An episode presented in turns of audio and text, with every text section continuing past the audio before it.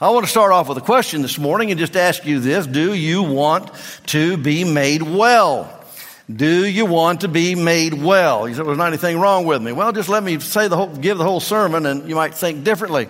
Do you want to be made well? It's kind of interesting, isn't it? Why in the world did Jesus come to this place where all the sick and the, and the, and the paralyzed and the, those that were blind and helpless? Why did he come there and ask this one man that question? It's kind of like going to the hospital and going room to room and seeing people laying there suffering all kinds of things and saying to the person in the bed, do you want to be made well? They'd say, well, do you want to check in the hospital to get your head examined? You know, that kind of thing. So, do you want to be made well?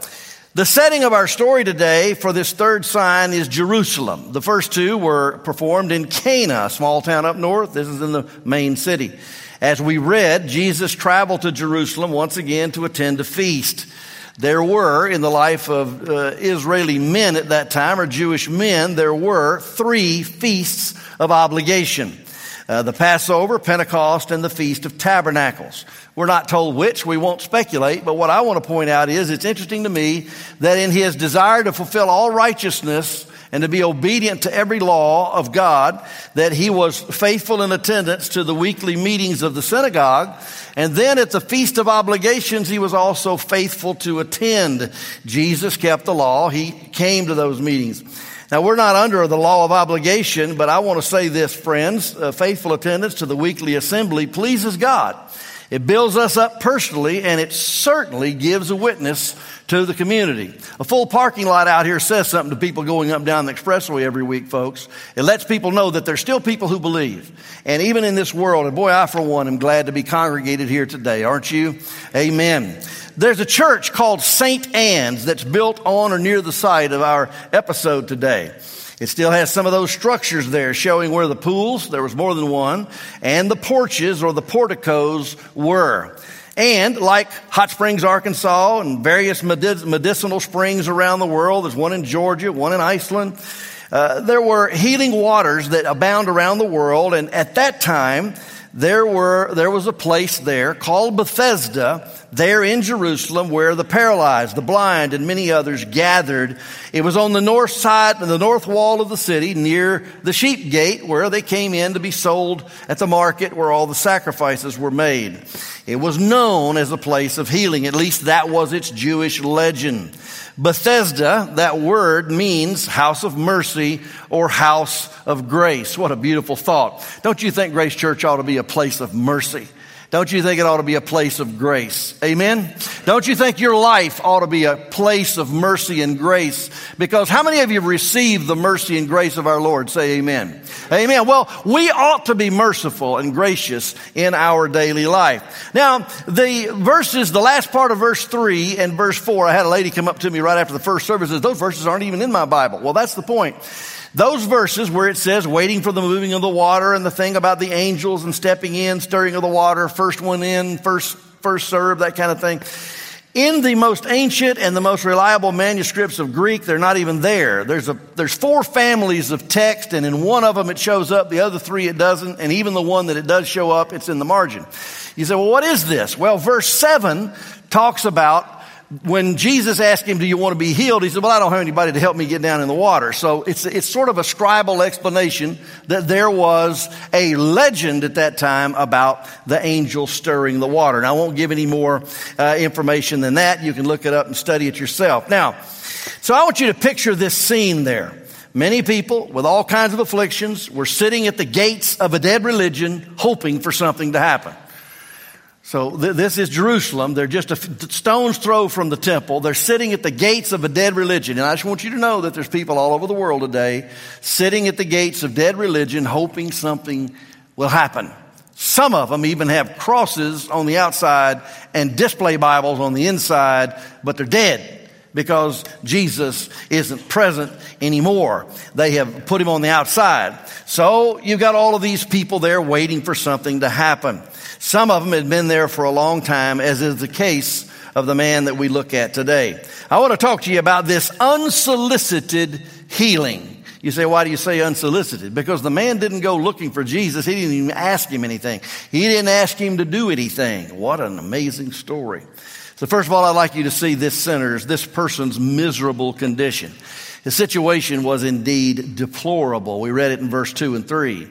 He was sitting in this shaded area. They called it a portico or a porch surrounding the pools. They would gather there waiting on this yearly event. Now, these people weren't necessarily friends.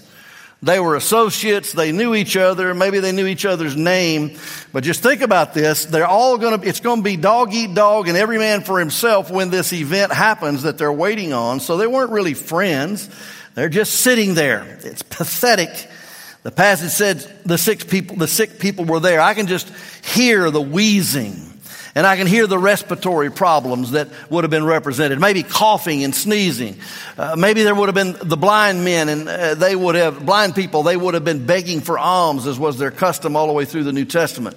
And I'm sure we can imagine lame people dragging themselves by their hands and elbows, dragging themselves down some steps, trying to get as close to the water as they can each day. And then, like our man in the story, there had to be someone actually carry him in because he was paralyzed.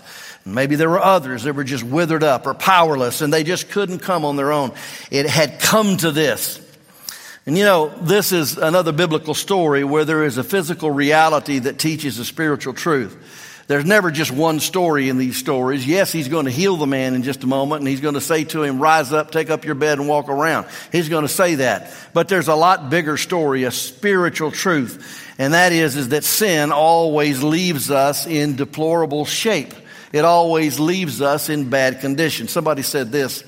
Somebody said sin will take us farther than we want to go. It will cost us more than we want to pay and it will keep us longer than we want to stay. Well, 38 years was how long he'd been there. So his suffering was long term. Verse number five says so. 38 years to be exact. He was at the pool often. He had to be brought there. He could not bring himself. How pathetic. This is your life. 38 years. They come get you in the morning, take you. Well, they, they may move the water today. No, I think it take, take the day off. No, no, no. And they take him down and they lie him as close as they can to the water. Maybe he'd gotten used to it by now. Maybe he had built his life around this daily event. Maybe he had just given up. Now, some Jewish leaders are going to show up in our story in a minute. And I think that's very, very significant because these 38 years, nearly four decades in this man's life of paralysis is very reminiscent of the exactly 38 years that lapsed for the Jews from the time of disobedience when God said, go into the land of Canaan and they disobeyed, Deuteronomy chapter 2 verse 14 says, from the command to go in and failure to obey, it was 38 years exactly until Moses had them on the plains of Moab talking about it with them. Remember, in our story, these Pharisees and these Jewish leaders are going to show up and they're hearing everything 38 years. Now somebody's going to say, Pastor Phil, sin is not the cause of all suffering and affliction and sickness. That's true. It is not. But sin is the cause of all relational problems with God. Sin separates us from God. Can I get an amen? The Bible teaches for all have sinned and fallen short of his glory, that the wages of sin is death, and all the way back in the Garden of Eden, Adam had to go out of the garden, out of his presence because of sin. I'm going to pause and just ask this. First of all, do you want to be made well? He said, Well, what are you talking about? I, am I'm, I'm here this way. Do you want to be made well? Is there a long standing situation in your life? Are there issues? Are there some, is there some habit? Is there some dominating sin that has stagnated your growth or it's ruined your relationships with people or with God? Is there something that's long standing and maybe you've gotten accustomed to it in your life, like this man, 38 years of being carried every day. I'm sure it got down to a routine. Put down the mat, lay me down. No, no, a little closer. No, no, push me a little over on this side. I mean, I, he got into a routine of carrying this thing. Have you gotten used to whatever's happening in your life? I just got a question for you. Do you want to be healed? Do you want to be made well? That's the question of the passage. Now, this man's hopes were shattered, verse 7. He was dead while he lived. When the water was stirred, it was first come, only, stir, only served. What a horrible legend. Here he was, helpless and hopeless. He couldn't move to get in. Why did he keep coming to this stinking place, knowing that he wasn't going to be able to jump in there first? Why did he keep going back to the same dead hope? I'll ask you the same question. Why do we do it? Why do we keep trying? Another relationship another drug, another bender, another religion, another entertainment, some purchase that if I could just get one of these, life would be great. Why do we keep going to wells in our life that do not satisfy? You see, he was in miserable condition, but he just kept going to the same, to the same watering hole. He didn't know what else to do. Now I want you to look at something else. I want you to see not only his miserable condition, but I want you to see the Savior's marvelous grace. Aren't you, aren't you glad we've got a God of grace? Just so beautiful. And the first thing I want you to see is that Jesus saw him. Verse number six. Take your Bible and look at it. When Jesus saw him lying there. Boy, what a wonderful thing for us to just stop and think about this morning. Jesus sees you. You know, I may not see you, others may not see you, but Jesus sees you in your condition. He sees you, He knows you, He knows everything, He sees you. This man had been there for decades among the throngs of people that had paraded to the temple. Had no one noticed him? I have to pause and say with all transparency, I, I wish that I could say that I'm, that I'm as attentive as I should be to people who are suffering, to people who are in need, to people who are trapped in sin's awful grip. I, it's, it's so easy to be doing my preacher thing and to be doing my leadership. It's so easy to be doing that that sometimes you walk by around and over people who really have a need and I'm the preacher of the place. It's so, it's easy to walk by people in need, isn't it? Not for Jesus.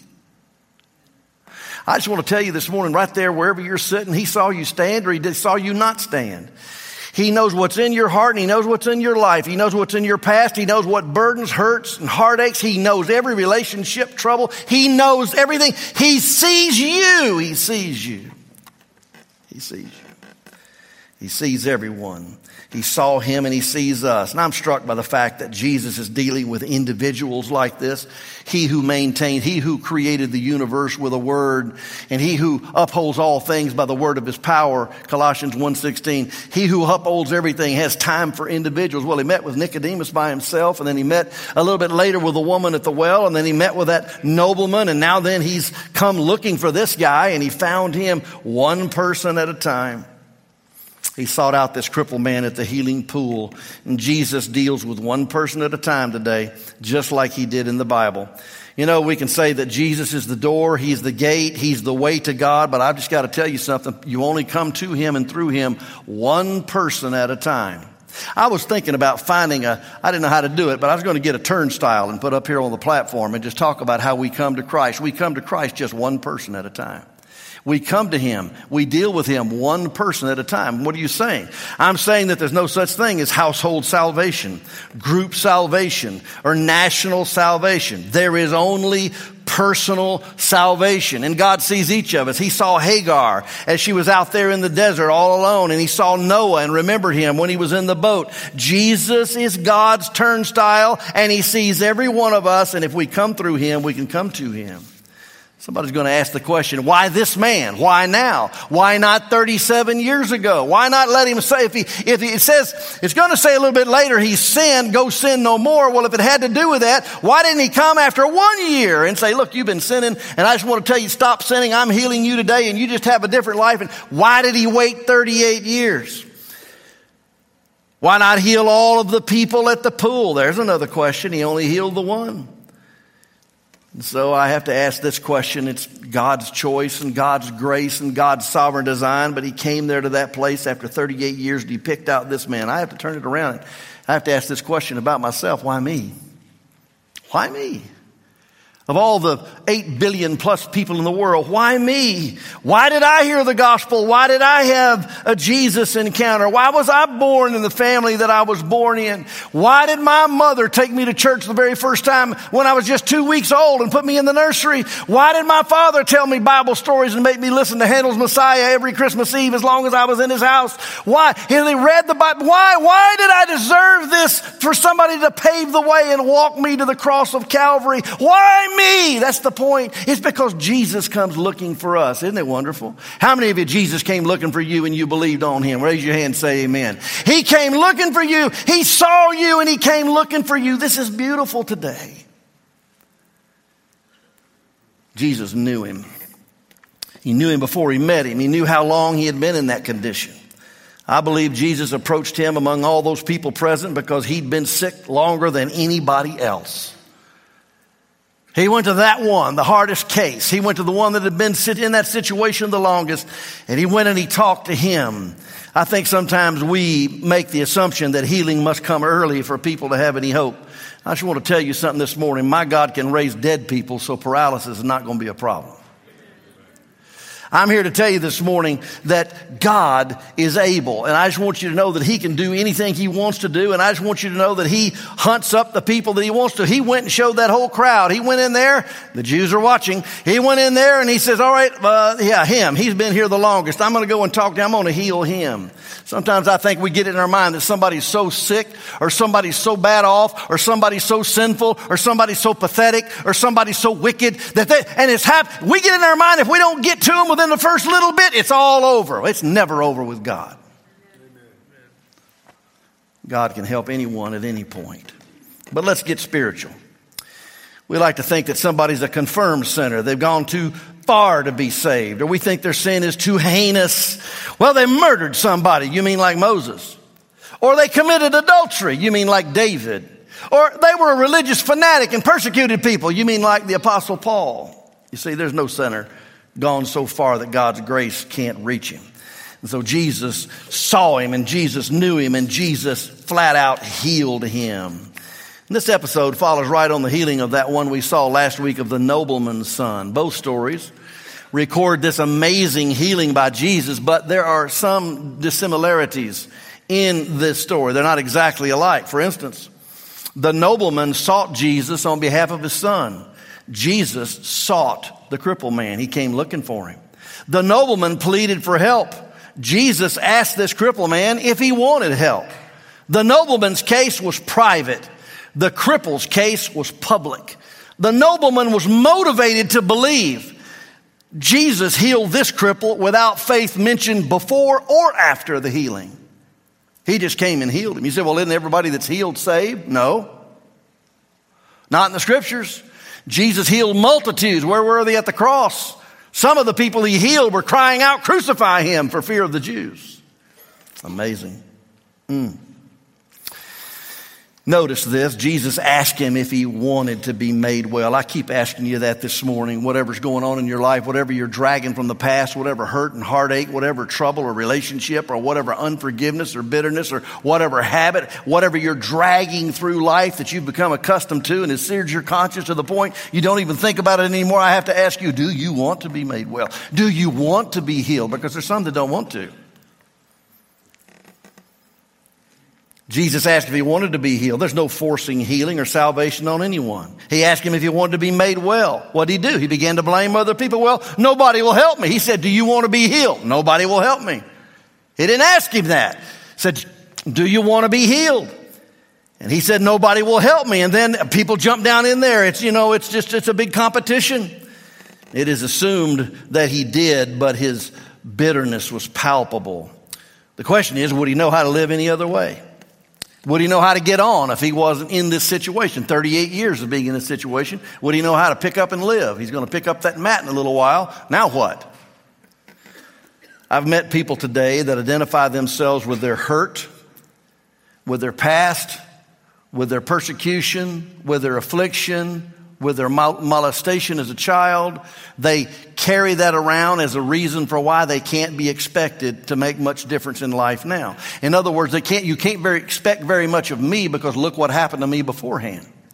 And don't expect me to be different. Don't expect me. And besides this, he said, this is my ready excuse for not performing better and not doing better. And I tell you what, if I didn't have this, I don't know what I would do. they don't say that. They don't talk about that. But the truth is, is there's many people that when you say, do you want to be healed? They have to think about that for a moment because what would life be like if I didn't have this 38 year situation to fall back on is the reason for the way I am. Hmm. Don't expect much from me. Look at all that's happened to me. Jesus spoke then, and the man was healed. He didn't say, Do you have faith? Do you believe me? To him who believes anything, he didn't say anything like that. He just said to him, I want you to get up and pick up your mat and walk around. The word is peripateo. It means walk around, and the man did it. So here he is. He's sitting there. He's laying on the laying on a mat. Don't get in your idea there was this real nice cot with every the pillow in it. No, no, no. It was just like a straw mat or something. He's laying down, and Jesus tells him, "He says, Look, I want you to get up. I want you to pick up that pick up that mat that you're lying on. I want you to walk around and make sure everybody sees you walking around in this place." And so I I have no idea why everybody in there didn't just start crawling toward Jesus, begging for healing. But it doesn't talk about that. It just focuses on this one man. So there he is He's in miserable condition and he experiences Jesus' marvelous grace regarding this physical ailment. Imagine what's going through his mind. Oh man, this is unbelievable. How about what's going through the minds of the others, the other sick people? And then, but there's something else. The Jewish leaders were there. The Jewish leaders were there. So that leaves me from the miserable condition and the marvelous grace. I want you to see the Sabbath's legalistic application. Let me read verse number 10 for you through verse number 16. The Jews therefore said to him who was cured, It is the Sabbath. It is not lawful for you to carry your bed. And he answered them, He who made me well said to me, Take up your bed and walk. Then they asked him, Who is this man who said to you, Take up your bed and walk? But the one who was healed did not know who it was, for Jesus had withdrawn, a multitude being in that place. He just blended into the crowd. Afterward, Jesus found him in the temple and said to him, See, you have been made well. Sin no more, lest a worse thing come upon you. The man departed and told the Jews that it was Jesus who had made him well. For this reason, Jesus, the Jews persecuted Jesus and sought to kill him because he had done these things on the Sabbath. Uh oh. Jesus has just touched the third rail with the Jewish hierarchy. They had already been checking him and John the Baptist out, hounding them everywhere they've been, trying to find them doing something wrong. Eventually, they're going to take John's head off. Now they have proof positive. This man, this Jesus of Galilee, this man is a charlatan. He's a magician. He just simply must be stopped. Now you have to understand for the Jews, the temple, the Sabbath, and the circumcision were the big three. Jesus uh, had more in mind in healing this man than just healing this man. Jesus chose this man because he wanted to, but he wanted to heal him and the man benefited. But make sure you get this. He also knew that the time for confrontation of the Jews who had absconded with the temple and completely destroyed the witness and the testimony of the temple, it was time for them to be confronted. The Jews had taken over the temple, of the law, and they were making the people their slaves, their servants, by all of these laws that they had added. And so what did they do? They accused the man of Sabbath breaking, verses 10 and 11. What did he do to break his Sabbath? Well, he carried his pallet. In their minds, he was working. Exodus chapter 20, verse 8 through 11 tell us that we were commanded in the beginning, that the Jews were commanded in the beginning that they were not supposed to work on the Sabbath. The idea being that whatever your regular vocation is, don't do that. Stop doing that. Give your animals rest, give yourself rest, and pick it up again the next day. They were to put their normal employment down. It had nothing to do with walking, strolling, carrying a bucket of water from well to home, or, eh, and especially from showing compassion on people. The Jews had added 39 categories of laws to the law to protect the law, and they had taken what God meant to be a blessing to mankind and they made it an incredible burden. The Sabbath was meant to be a time of rest, to refresh, and to remember God's goodness, not to be used in hounding the simple functions of life that people are doing. It is not clear in this passage, which is stunning, it is not clear in this passage whether the man became a believer or not. At least at this point, he defended himself by saying, He told me to pick up my mat. Jesus did. He didn't know his name at that point. And what did they do? They accused Jesus of promoting Sabbath breaking in verse number 12 and verse number 16. Verse number 16 lets us know that there's a big change in the book of John coming. The Jews persecuted Jesus and sought to kill him because he had done these things on the Sabbath. So they persecuted, that means make life miserable for him, talk evil of him, hang on to every word he says and try to make him fall, but they planned to kill him. You see, the year of popularity is over and the year of, of, opposition begins. He is going into a time of opposition now that is extreme. He's going to have to stop coming in big public places and he's going to have to be out in the byways and in the, in the, in the, in the small villages doing his work so that he doesn't draw all of this tremendous attention. They said, you are promoting Sabbath breaking. And so for the next four chapters, it's consumed with the subject of the Sabbath.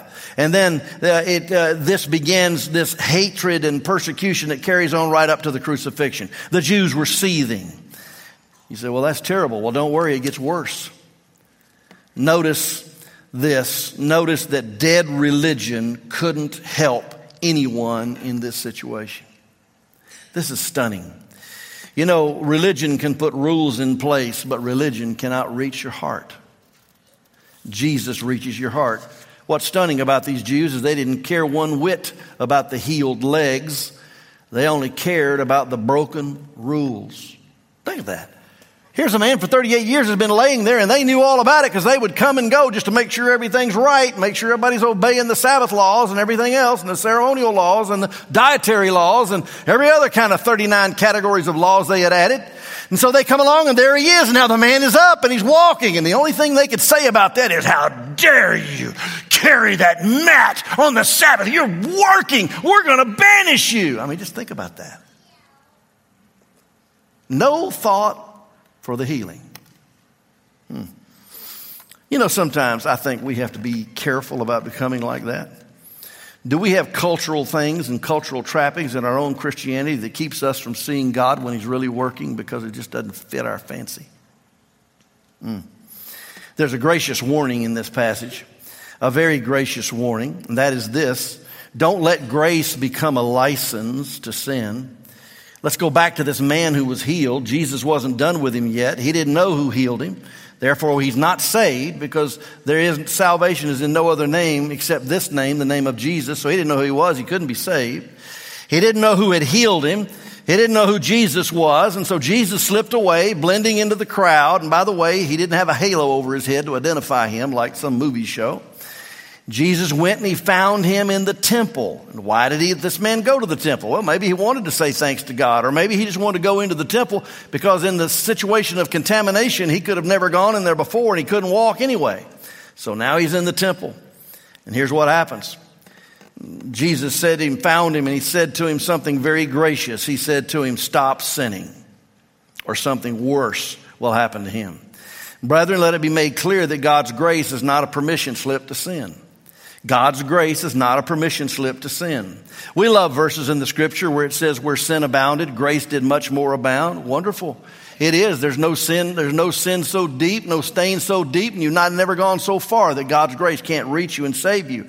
But when you are born into the family of God, His grace does not then turn around and give you a permission slip to live any way you want. Here's something that's said all the time. Well, God is gracious, so we don't have to be uptight about the small stuff and about our behavior. Somebody says, wow. Well, you know, it is true that sickness is not always the result of sin. Jesus is going to say that in chapter 9, verse 1 to 3, and we should never be trying to guess at somebody's life. We should never, we should always, our duty is to show compassion. But the Bible says here, Jesus said plainly in this passage that it was because of sin. And then 1 Corinthians chapter 11 tells us when we talk about the Lord's Supper that some people are sick and some even die because of their practicing sin. But here's something that I think is even more important here when he talks about something worse there in that verse. In verse number 14, see, you have been made well, sin no more, less a worse thing come upon you. I'm going to tell you that the worst thing that can come upon you is if you don't continue in sin and if you don't believe something will worse happen to you, and there's just not anything worse than hell.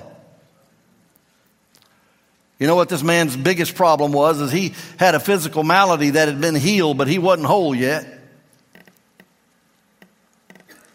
Stop sinning unless something worse happens to you. And the worst thing that can happen to anybody is die and go to hell. Well, there's something here that I think we've got to miss. We've got to see. And that is this after Jesus warned the man, his immediate response was to go tell the Jews it was Jesus who healed him.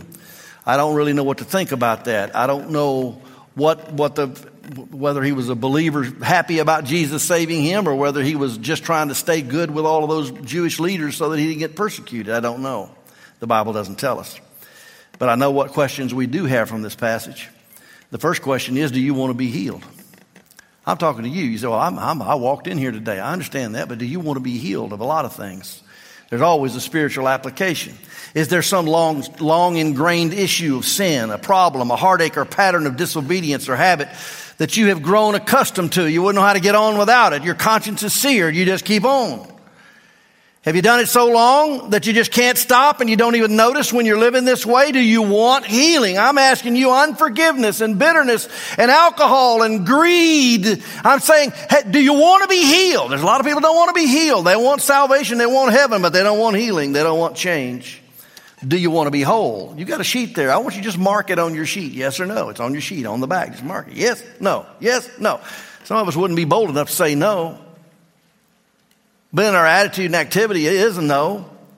Do you want to be whole? The man wasn't just helped with his own plans of getting into the water. He was made whole, fully capable, empowered to live. God wants us to be made whole, physically, spiritually, emotionally, relationally. Wholeness is the idea. From time to time, people come and want to get married and they've been divorced and they're bringing all of the baggage of their previous marriage with them. They're not, they're not whole people that have been fully healed and gotten past the past and given it to Jesus. No, no, no. They're bringing all, they're just half people. And they got it in their mind, well, I just need the right relationship. I just need a different person. I just need to marry somebody else that'll make me happy. And two half people can get married and we'll be a whole person. Poppycock. It takes two whole people that are completely, fully functioning uh, in God's will to be brought together to make a whole marriage. Listen to me this morning. It is so important. Do you want to be whole? It's one thing to be healed of your physical thing, but do you want to be whole? And then finally, do you want to be holy? A lot of people stop right there.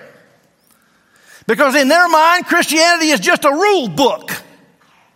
Christianity is just a, it's a fence. Christianity is just something to put me in. Listen, there's nobody so free as somebody who's free in Jesus Christ. I'm here to tell you this morning. There's nobody so free has been set free from the shackles and the enslavement of sin. Nobody is so free and nobody is so smart as to recognize that the recommendations and rules and the parameters of God are not to take life from us and to make us sad, but to give us life and to make us happy, to protect happiness. That's why God gives us those things. Do you want to be holy? Not everybody wants to be holy. They get in their mind, oh, be holy. I'd be sitting in church all the time. I'd be bored out of my brain and no, no, I won't be able to do this and this and this and this. You know, people stack those things up. Stop sinning, the Lord told the man. Go and sin no more. He told the woman taken in adultery.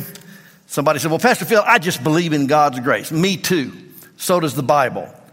Here's something about God's grace. Titus chapter 2. For the grace of God that brings salvation has appeared to all men, teaching us that denying ungodliness and worldly lust, we should live soberly, righteously, and godly in this present age, looking for the blessed hope and glorious appearing of our great God and Savior Jesus Christ, who gave himself for us that he might redeem us from every lawless deed and purify for himself his own special people, zealous for good works. Let me ask you this morning do you want to be healed? Do you want to be whole? Do you want to be holy? Do you want something to be different in your life? Is, uh, listen, I'm talking to Christians. Is, are there areas and issues in your life that you're dragging through life like a ball and chain? Doesn't matter how long it's been there, Jesus can take it away. Ask Him. He knows you. He sees you, He knows you, He cares, He approaches. And I'm just here to tell you this morning if God in His sovereignty has chosen you and come to you and He's offered Himself to you and you have received Him as your Savior, you are, you have been graced. Don't miss this grace. Do you want to be healed? Would you bow your head and close your eyes? Father, I pray for your blessing to be added to what I've shared this morning. Thank you for this wonderful story that we find in the book of John. I pray that we can have an understanding that you came looking for us. We didn't come looking for you. And that you have poured your grace out on us. I pray that you'd work in the hearts of believers today If there's one here that doesn't know you, we'd love to talk to them. But believers who are dragging things through life, I pray that they would understand they can be healed and whole and holy. Help them in Jesus' name. Amen.